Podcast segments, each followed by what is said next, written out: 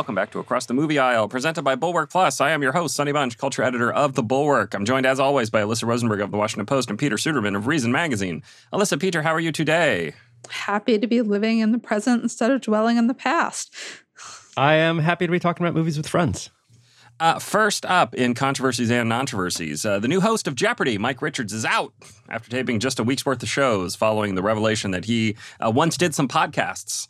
Uh, yes, the executive producer of Jeopardy, who pulled a Dick Cheney by choosing himself as the new permanent host of Jeopardy during a search for a post Alex Trebek host, uh, has stepped down from the gig after The Ringer revealed that he, uh, A, admitted to not being very good at trivia, B, said the word boobies in a discussion of nude selfies, uh, said one piece swimsuits are frumpy during a question uh, about swimwear, used the words midget and retard. I know that's uh, that's a tough one, but I'm just going to say it. Maybe we'll beep it out later. Uh, and most questionably, uh, made a joke about Jewish people having big noses. I, I saw someone joke on Twitter that being the EP on a show hit with multiple lawsuits related to the treatment of women, um, as happened during Richard's tenure on Price is Right, was really no big deal, but hosting a podcast was a bridge too far.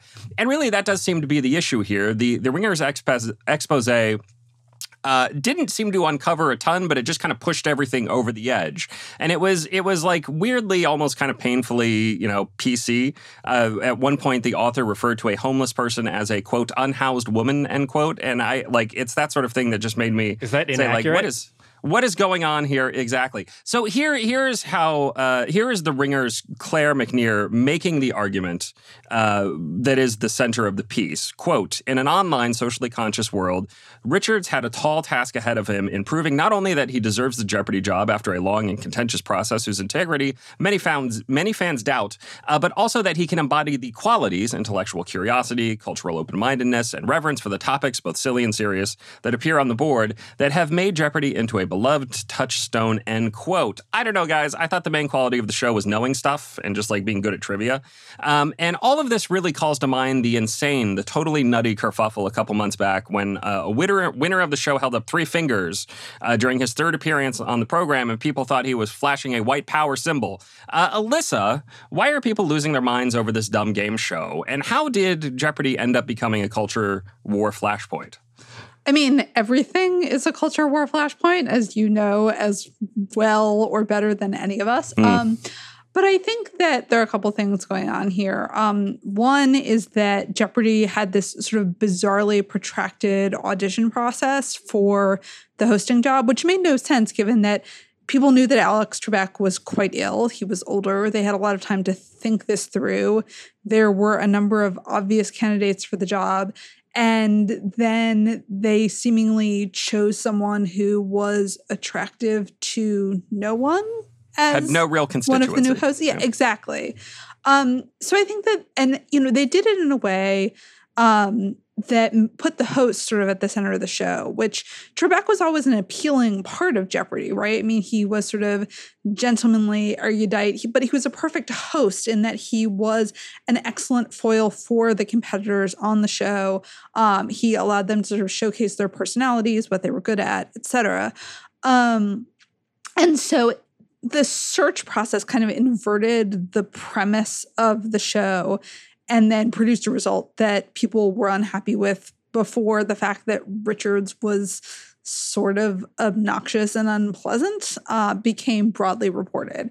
The second issue here is I'm sorry, I don't understand why either Hollywood corporate HR hasn't figured out how to vet people for jobs or why a private firm to just sort of vet people for their problematics has not been founded and become incredibly profitable. Million I mean, clear, dollar idea right there, clear, folks. Like clearly I should quit my job as a Washington Post columnist and co-host of Across the Movie Aisle and start this because I would be a bazillionaire and could like fund random projects that the three of us would enjoy discussing on the show. Um, so peace, everybody. I'll see you later.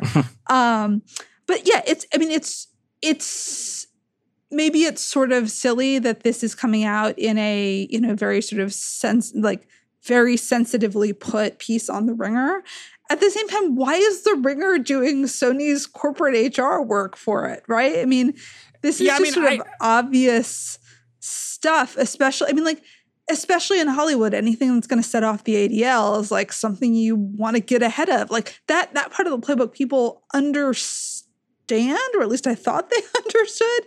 Um, but it's just the company comes out of it looking so stupid and it has squandered so much goodwill for the show that I actually think that's much more the issue than the sort of specific complaints. Um, but yeah, look, part of being a good host for a game show or a party at a private gathering is making everyone feel welcome and sort of comfortable and putting the guests first. And Richards was clearly not in a position temperamentally or otherwise to do that. You know, I, th- I think there are two there, there are a couple of different things going on here, Peter. But one one thing that jumps out at me in particular is the idea that the Jeopardy host should already be a famous person strikes me as a weird one, um, and kind of counter to the show as it evolved. Yes, Alex Trebek became a cultural institution. I don't think anyone would deny that. Everyone, you know, if you saw Alex Trebek on the street, he's one of the few people in this world who everybody would light up with joy and say, "Ah, oh, Alex Trebek, I love you."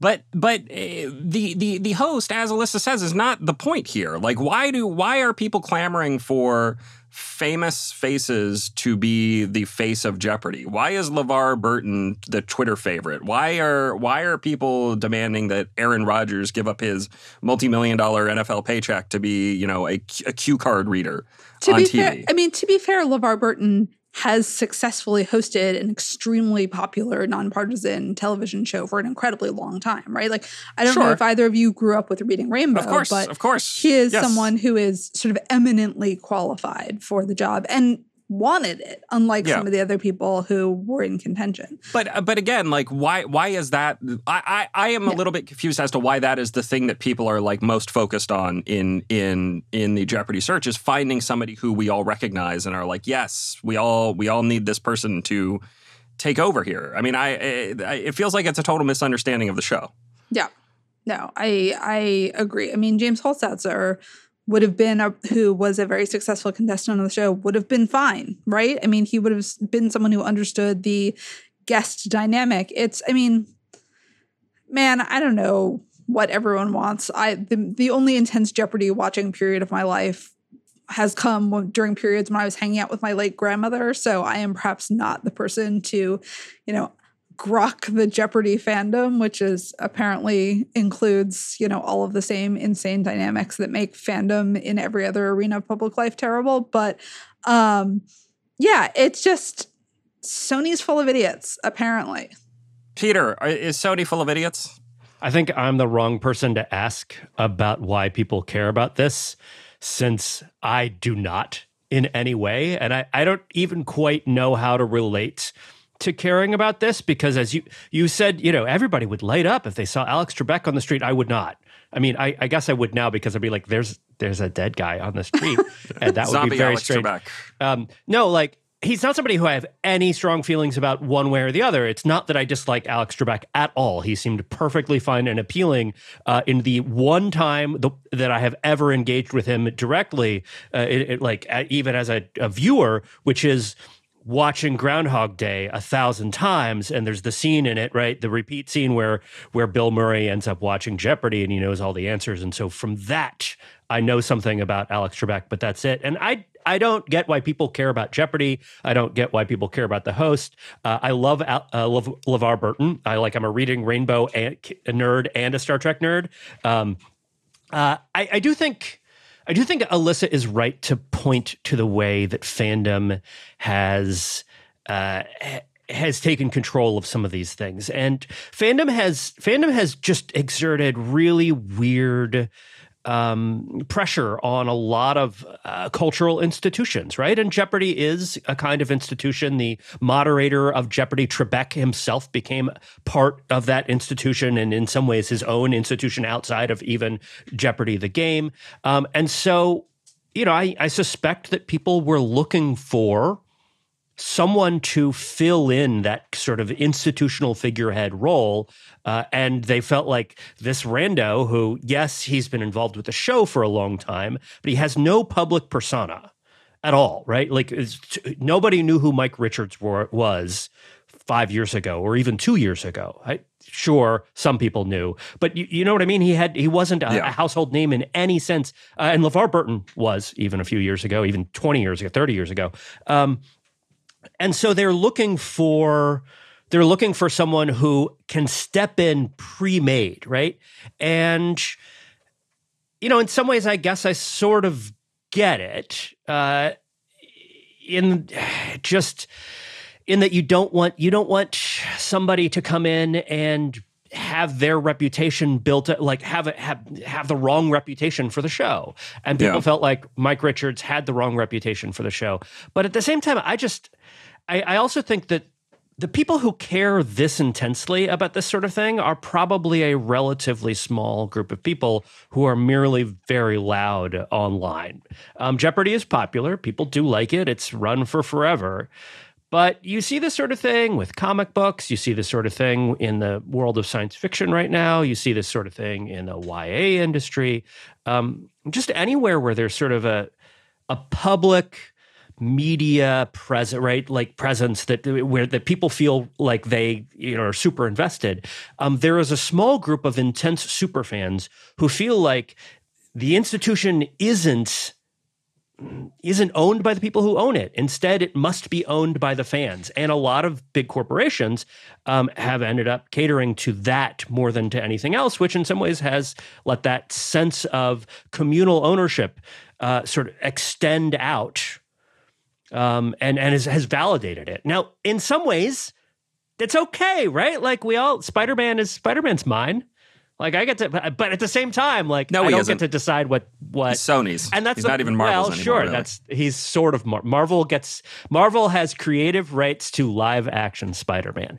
Um, not they exactly. no no they so they they get to make the movies. They signed uh, um, though I think Sony does have to like sign off on some of this stuff. No, But no, no, no, no. These are all Sony movies that Marvel has. It, it doesn't matter. We're Yes. getting we're getting bogged down in details here. Anyway, Uh, the point is that there's that there's there's there is this weird sense of ownership yeah, um, in institutions that big companies have encouraged to some extent and in some ways is a good marketing strategy because you want people to in- be invested in your pop culture property. And on the other hand comes back to bite them sometimes when the decision makers at the corporation make a decision that the the people who feel like they are stakeholders in that property uh, when they when they decide that they're going to be upset So here's here's uh, what I would add to this is that it's not just a, a matter of fandom and it's not just a matter of encouraging fandom and cultivating fandom. There's also a weirdly explicitly partisan political tinge to a lot of this conversation. So I mentioned I mentioned the weird controversy over the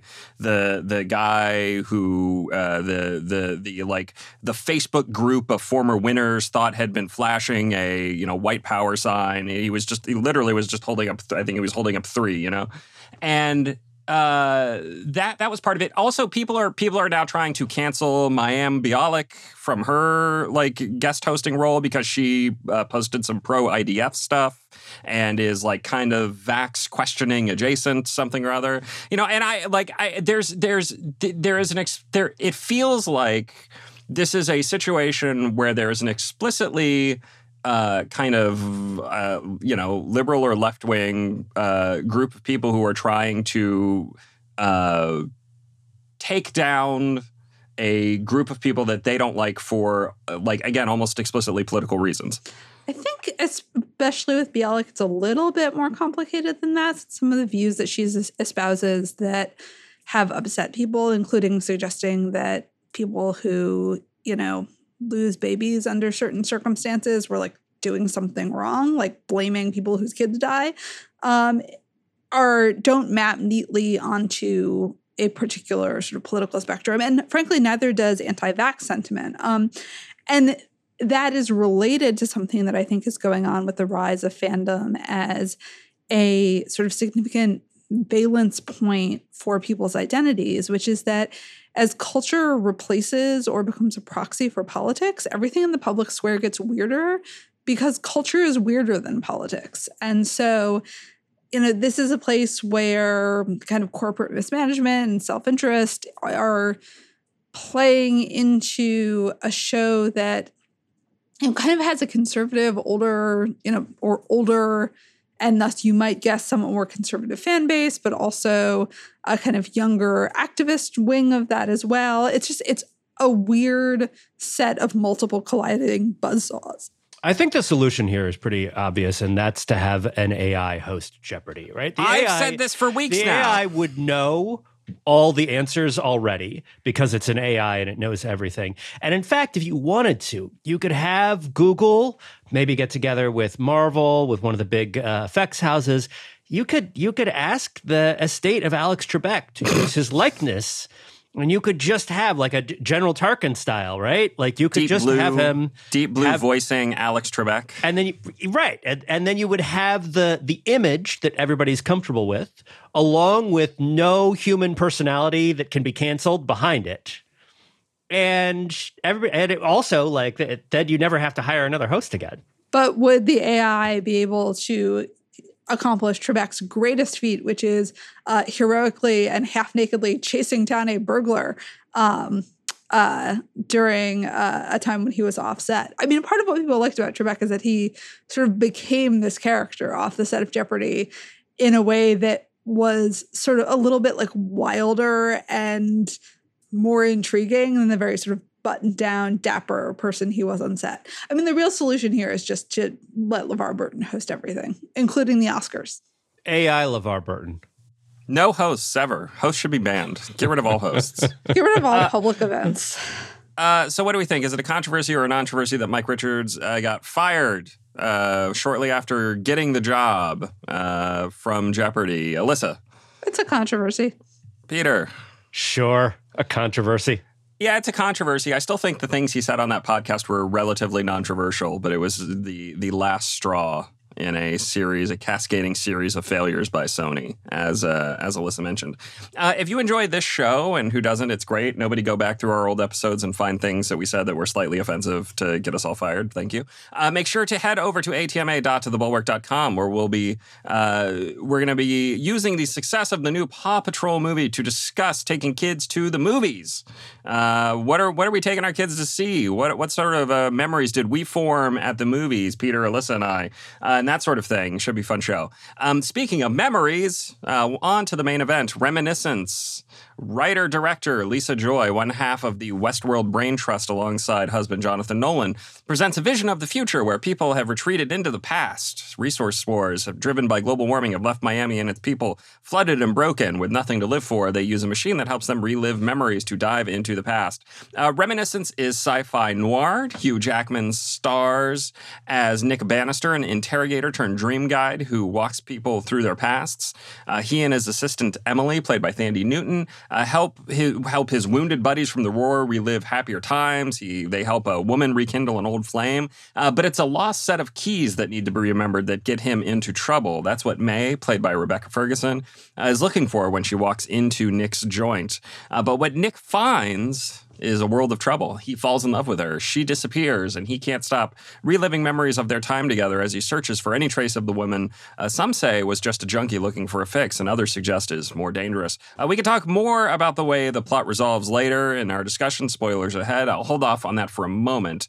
Um, here's what I liked about the movie I like the look of it, I like the design. Uh, from the Venice like cityscape of Miami to the design of Nick and Emily's blank bank, vault, slash office to the smoky bars uh, and nightclubs the world feels lived in. I liked all of the performances pretty much. Jackson, I'm sorry, Jackman and Ferguson and Newton, yes, but also Cliff Curtis as a corrupt cop and Daniel Wu as an Asian Creole and Angela Sar- uh, who folks will remember from uh, Westworld as a scorned lover. Um, and there are great individual moments uh, as when one of the characters kind of interacts with a memory upon realizing that one of the people in the memory is trying to send a message. But I'm, I'm not sure the thing works as a whole. It all feels slightly perfunctory in a way, like it was heavily edited to hit a two hour runtime.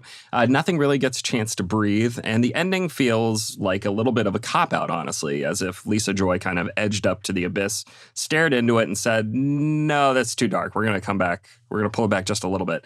Um, still, I am a sucker for Nolan adjacent high concept drama. Uh, Christopher's brother Jonathan is an EP on this, and as I said, uh, partner of Lisa Joy in many various respects. Um, and I like the look of it in IMAX. I did go. I went to go see this in IMAX, like almost uh, out of spite, just to just to say I, did, I had done it. Uh, Peter, what say you about Reminiscence? I did not love this movie. I thought it was interesting in the way that it pulled together a bunch of film noir references um, as well as sci-fi references. There's a lot of Minority Report in this movie, a lot of Inception, a lot of Chinatown, a bunch of other films. Um, it also sort of feels a, a lot like Westworld. Um, uh, you know, it just in, in the way that it's very slick looking in its use of you know its obsession with time and memory and identity and all those sort of Nolan brothers concepts.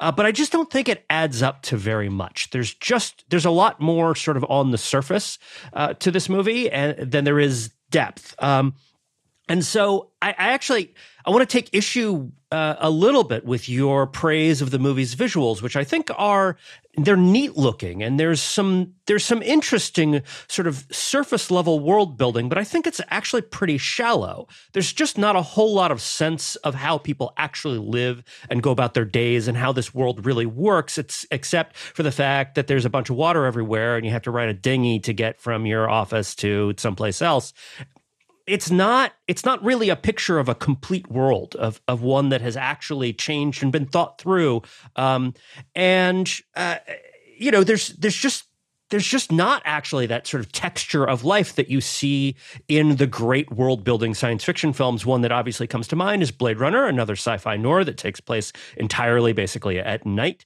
Uh, and what's great about Blade Runner, what makes that movie work, is that there are so many details that are in some sense irrelevant. They're not there just to be part of the plot. If you if you look anywhere in any of those frames, especially in the streetscapes, but even on the interiors, uh, you will always find some little little tiny detail that's that the set designer that Ridley Scott planted there that doesn't have anything to do with the scene that is just telling you something about how this world works that somebody has given it a huge amount of thought. And that's just not there in Reminiscence. And the other thing that I didn't like uh, is that as pretty and as beautiful as that bank vault set is, I actually don't think it makes any sense. Uh, it's it's just too pretty. It's too gorgeous, and it's too interested in being kind of iconically uh, iconically beautiful, right? Um, in a way that doesn't make sense for the world, right? Or the characters. So the Hugh Jackman detective character is supposed to be kind of on the ropes financially. He's not somebody who can afford, uh, who could, you know, he's worried about his finances and that sort of thing. He only appears to have one employee, and yet in this world where poor people don't have a lot of dry space to themselves. He's got this just gigantic, beautiful, immaculate warehouse space. What would have been much more interesting is if he had been stuck in a dingy little basement, kind of wet, kind of dark, kind of dismal, uh, with crappy equipment for most of the movie. And they, in fact, introduced the idea of crappy equipment because the government uh, folks have these like sort of old style black and white film uh, things that they use to go through people's memories, right? And it's it's older, worse equipment.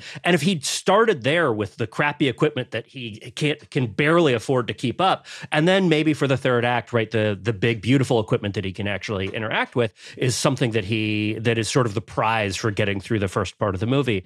But the movie doesn't want to do that. It doesn't want to sort of commit to letting these characters in this world be truly grungy or really have be all that interesting uh, beyond just sort of like here's what we need to get from plot point to plot point. And I totally agree uh, with your with your assessment that this, this movie feels chopped up um, and just doesn't flow very well. I would say even more than that, it's not just that it doesn't flow very well and the bits don't get a, a, a chance to breathe. It feels like the bits themselves were not very were not developed enough. This movie feels like a series of bullet points um, rather than an actual script that kind of flows from sequence to sequence. And none, I don't think most of the scenes work all that well on their own, even if the overall narrative is actually basically coherent in a way that some of the later seasons of Westworld, for example, uh, yeah. are not.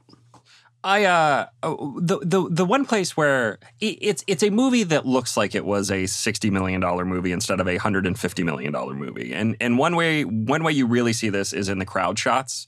The crowd shots always have like. Eight 15 people. or 20 people at the most yeah. instead of like 50 or 60 people you know it, like it is it is like the the there's a there's a riot near the end where i'm just like well there there really aren't that many people here at this riot doesn't really feel that that dangerous. Uh, Alyssa, what did you make of this? I thought um, both that this movie makes sort of a fundamental mistake in what's interesting about its setup, right? This is a movie where climate change has clearly dramatically changed the contours of major cities. And instead of that being the most interesting thing about the world building that like actually drives the storytelling in a deep way, they invent this crazy techno hokum about you know memory that is this excuse for a noir plot. And every minute when I was watching this, I was thinking about how much better Kim Stanley Robinson's New York 2041 is.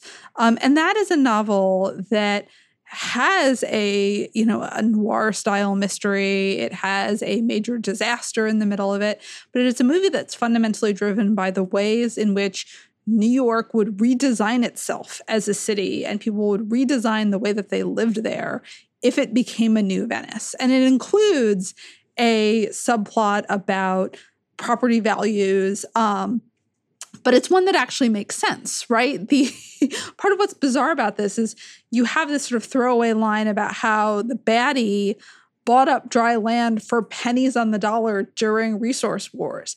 That is a, that is just a thing that misunderstands basic economics, right? If the world was in the process of being flooded and high ground became immensely valuable, there is no point at which it would be available at fire sale prices. It like it's just a completely illogical contradiction and it shows how little thought goes into the world building of this on some level. They want to show you some cool shots of, you know, neo Amsterdam style dikes and levees, and they want to have people splashing through the sheets, streets, and they want to throw an Asian style floating market in there, but they don't have any particular thoughts about how the world would work or why it's different or how things would change culturally, other than this fancy invention. There are those uh, uh, super expensive trains everywhere that are like running, like sloshing through the water, which is not how trains perfectly. work. Yeah. And they're fine, right? They're they're like they're they're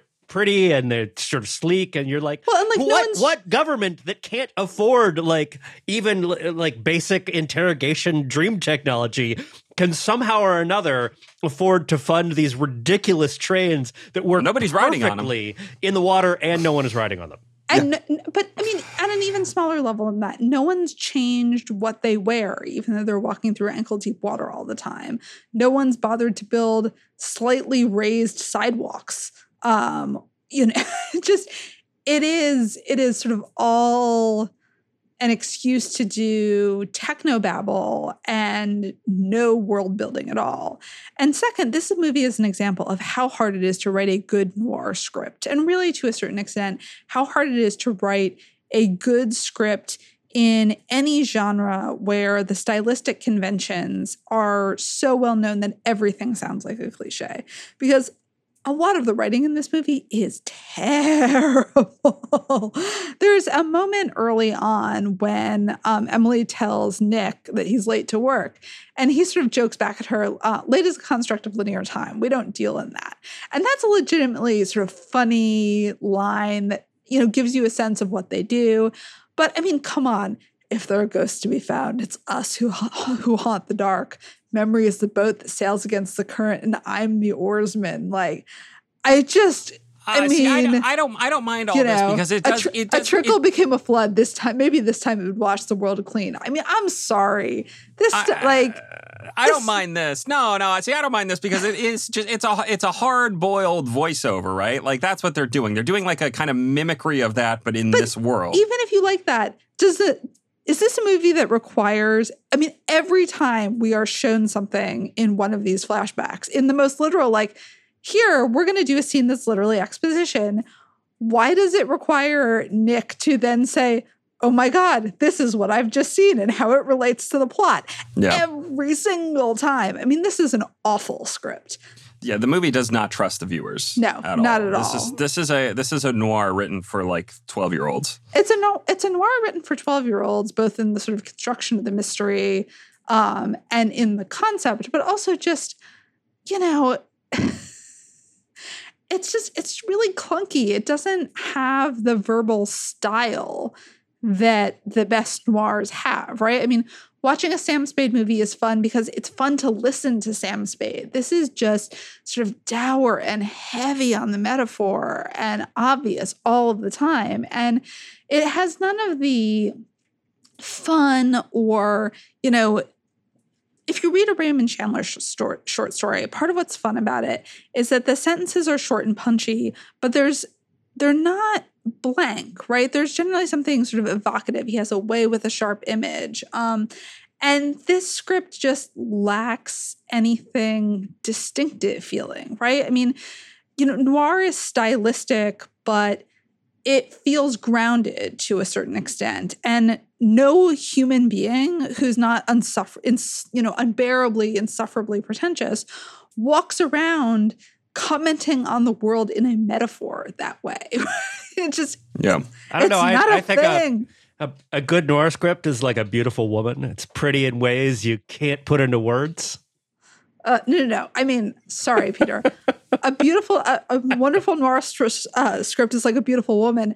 Um, it's let me do this correctly. a great noir script is like a woman, as beautiful as it is deadly, right? I mean, come on.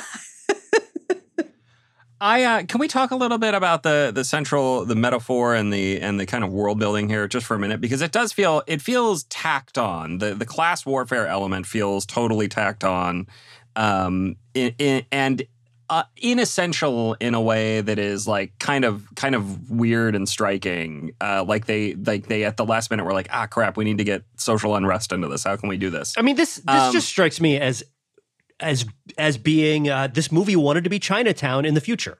And Chinatown is about water delivery and dams yep. and right and who owns what in a like stratified world of power and, and money in Los Angeles. And they were like, what if we updated that? And in some ways, that's not a terrible idea. An updated Chinatown in a you know post in a global warming destroyed Miami, where, where right? there's like, too much water instead of sure, not enough. Like right? It, it's not it's not the dumbest idea I've ever heard for a movie, but then why do you need the memory machine?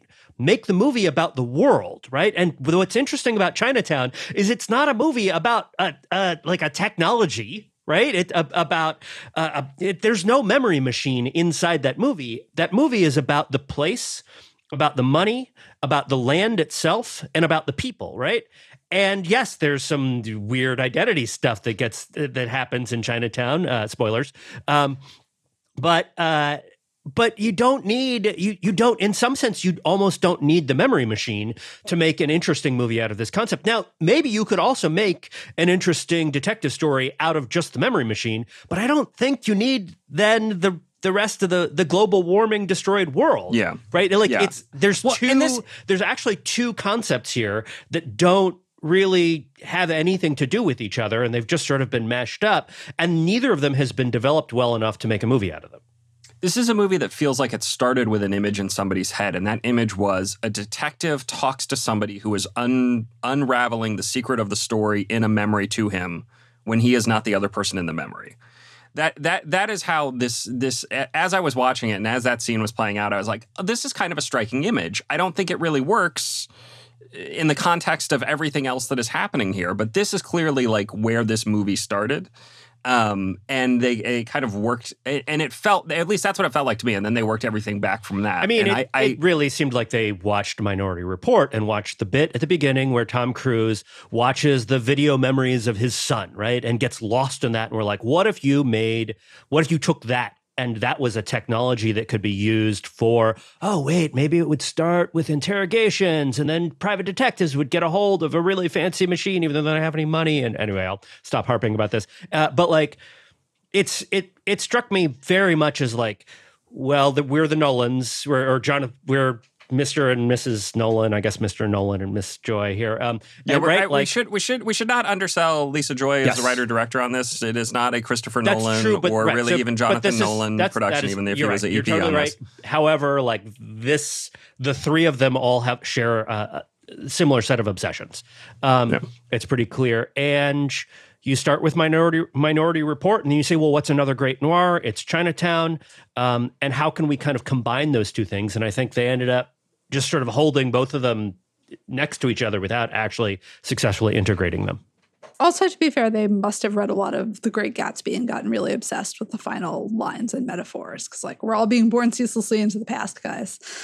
Can I complain briefly about the ending of this movie? Which Oh, I no. think is is is a my so spoilers, uh, actual spoilers from here. I I have I have a real issue with the way they treat Rebecca Ferguson, Re- Rebecca Ferguson's Mae in this. Um, I I I feel like it's a total cop out to have her be the kind of hooker with a heart of gold at the end who saves the little kid and you know go and and explains the whole thing to to Nick so he can you know f- figure everything out and stuff. I, I, I, they should have just had her, just have her be villainous, just lean into it, and then the real tragedy of him living in this this half imagined world at the end uh, would be him actually cutting the sad story short in the middle. So all he remembers is his happy times with this crazy villainous person. I just like I I I I, I watched it and at the end I was very annoyed. I was like, you can't you cannot set this person up to be the villain and and us have us pity Nick and then like give it all to him anyway. You just can't do that. Yeah, I think that's correct. Am I, am I, am I just compla- Peter? Am I just do, doing a complaint saying I want a different movie than the one we got? So the worst form, the lowest form of criticism.